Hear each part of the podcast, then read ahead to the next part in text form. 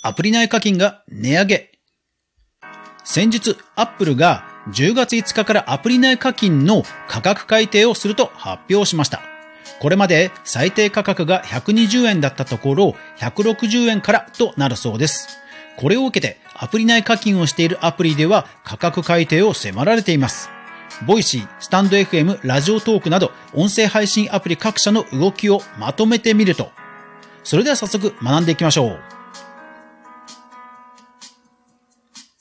おはようございます。クリエイターのかぐわです。それでは今日のに移る前にお知らせです。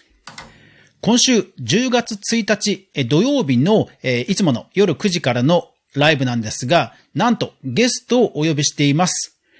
ニュース、はい、ニュースレター配信プラットフォームの運営の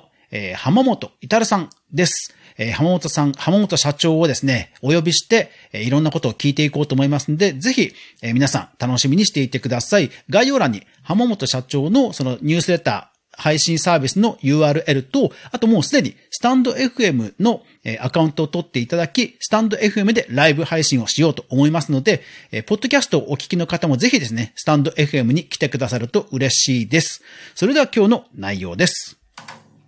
Apple がアプリ内課金の価格改定、音声配信各社の動き、スタイフのメンバーシップは？の3本です。はい。まずはですね、こちらの記事を見ていきましょう。Apple アプリとアプリ内課金を値上げ10月5日から、えー、AV ウォッチの、えー、9月20日の記事です。はい。え、まあ、この記事皆さん見た方も多いんではないでしょうか。まあ、あの、ゲームのアプリとかね、あの、ガチャを引くとか、あの、いわゆるアプリ内課金ってもう本当に身近なね、え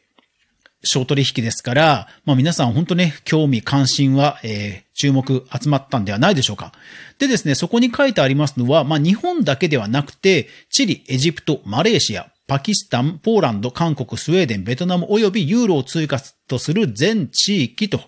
いうことなんですね。ですから本当に、まあ一斉の価格改定ということなんですよ。で、えー、アプリの中で、まあ、要は開発側の話になるんですけども、えー、アプリ内課金にはこう、ティアという、まあ、ランクみたいなものがあって、ティア1、ティア2、ティア3っていう価格があって、これで、えー、ティア1が120円から160円。というように、まあ、ランクごとにこの価格の区切りが設定されているんですね。で、それがまあ、その区切りが今回変わったということなんですよ。ですから逆に言うとですね、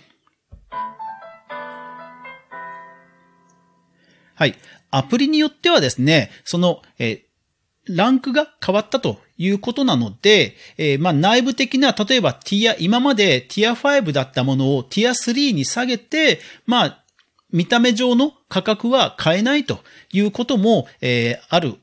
あると思われます。と言いますのも、実は過去にアップル値上げをしたことがあったんですけども、そうやって過去の時もですね、えー、こう見た目上の価格は変えずに、まあその開発上のランクを変えて対応したということアプリも実はあったそうなんですね。ですから、えー、おそらく各社によって変わるんじゃないかなと思います。実際その、えー、アップルの手数料、アップルの手数料自体は3割というのは変わらないそうなんですよね。ですから、はい、早速各社の動き見てみましょう。え、まずはですね、え、ラジオトーク。ラジオトークはもう公式のツイッターと、え、それから公式の運営のページが出ています。え9月28日にもう出てますね。はい。で、ラジオトークなんですが、え価格がやっぱりそのティアと同じ、まあ、分類、えー、160円、480円、えー、800円というような、こう価格の区切りはそれに合わせた形で改定がされています。で、160円が優勝コイン133、480円が400という風になっていて、ただ、比率ですね、えー、入手できる優勝コインの比率は、ま、変わらないように改定しますと。いうことなんですね。ですから、その最低で価格、えっ、ー、と、一番安い価格で買える属性、まあ、分類が160円になったところが、まあ、目立つ感じなのかなというところですね。えー、切り替えのタイミングの時にはコイン購入などが停止されることがあるので、えー、そのあたりはね、切り替えのタイミングの時は皆さん気をつけましょう。えー、Android と、えー、あ、Android の方はまだ、あ、違う。えー、っとですね、Android の方は特に書いてないんですが、えー、コインの購入停止に関しては iOS、Android 両方で一時的に、え、停止されるそうなので、え、Android の方も気をつけてください。スタンド FM はえー、中の人 FM という公式の、え、音声配信番組の中で、え、価格改定について触れられていました。で、え、詳しくは、え、後ほど正式に発表しますというふうに語られていましたので、え、ラジオトークのような価格のこう区切りですね。区切りは特には発表されていないんですが、やはり最低価格が120円から160円に変わるということは、え公式にも、え、その場で、え、配信がされていました。ただそこでも言われていましたのが、え、その購入価格とコインの比率、まあ、やっぱりこれは変えませんよと。いうことは、えー、明言してくれていました。ですからおそらくラジオトークと同じような感じになるのかなという気はしています。で、ボイシーは残念ながら特に現状、公式のツイッターを見る限りは、えー、発表は特にありません。えー、ボイシーではい、発表はありませんね。はい。さあ、で、それでですね、ボイシー、あれなんでボイシーいないの？と思われた方も多いと思うんですけども、えー、おそらくボイシーはですね、そのアップル内課金をあ、おそらくていうか、まあ、してないんですよね。これ確かプレミアムリスナーを、えー、発表した時にも、えー尾形社長が比較的ね、強調して言ってたのを、あの、覚えてます。ライブでね、そうそう、強調して言ってた気がします。要はその、えー、アップル内、アップル課金とか Google 課金を通らないので、えー、クリエイターの方により多く還元できますというようなことを確か強調していたような気がします。ですので、えー、おそらく Voicy は、えー、今回の、え、価格改定の発表を追随するようなことは多分ないと思われます。はい。そうなると、ピンと来た方はいらっしゃるんではないでしょうか。スタンド FM のメンバーシップ。実はあれもですね、えー、Apple、Google の課金システムを通過していません。えー、メンバーシップを、スタンド FM のメンバーシップをやられた方は、えー、こう、タップをしていくと、なぜかブラウザが立ち上がったことを覚えているんではないでしょうか。そうなんです。えー、スタンド FM の課金について、メンバーシップだけはですね、実は外部のサービスを使っているんです。Apple や Google を経由していないんですね。えー、それが、ストライプという決済サービスです。こちらですね、世界的に今ものすごく、あの成長している、えー、アメリカのスタートアップの一つなんですね。で、このストライプというサービス、決済サービスを使って、え、いるので、え、 stand.fm の手数料としては3割とは変わんないんですけども、えー、Apple などの手数料が引かれていない分、おそらく、え、配信者の方には若干、え、実入りはいいような設定になっているはずです。で、 Voicy も確かこれを使っていたと記憶しています。間違っていたらごめんなさい。はい。で、このストライプなんですが、調べたところ、一応価格改定は多分ね、なさそうな感じなんですよね。と言いますのも、一応ストライプの公式ヘルプを見てみますと、過去に価格改定があったことはあったんですけども、例えば、えー、2020 2年3月の時は、えー、ブレグジット、要はあのイギリスがほら EU からね、脱退、離脱したっていう時に、そうするとほら、イギリスから EU みたいなお金のやり取りの中で多分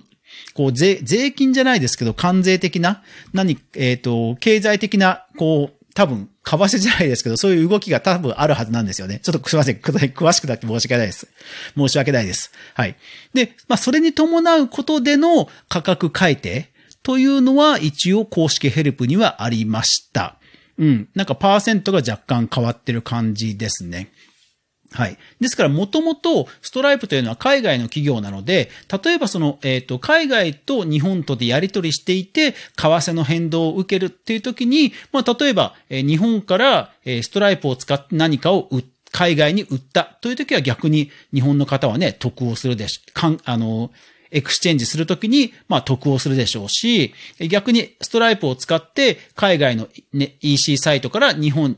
の人が何かを買ったっていう時はやっぱり割高になるでしょうし、というのはあるとは思います。ただ、えー、その手数料や、えー、価格改定ということでは、まあ、今回国内さ、国内で回ってる話なので、おそらくですね、変更はないかなと思います。ですが逆に言うと、海外に住ん、えっ、ー、と、国内、ああ、でもね、そう。で、そういう意味では、そうそう、確かスタイフのメンバーシップって、海外に住んでる方がメンバーシップを立ち上げるときに、本人確認ができないので立ち上げづらいという話を聞いたことがあります。ですから、本来ならば、えー、っと、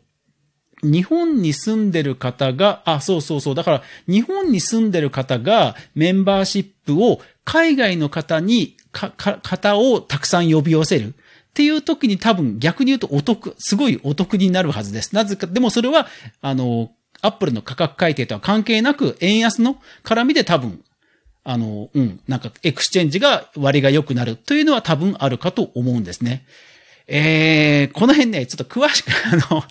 金融あまり詳しくないので、もし間違ってたら本当ごめんなさい。えー、コメント欄で指摘してくださると嬉しいです。えー、レターなどでもこっそり教えてくださると嬉しいです。はい。えー、価格改定ね、えー、気になりますが、10月5日前に、はい。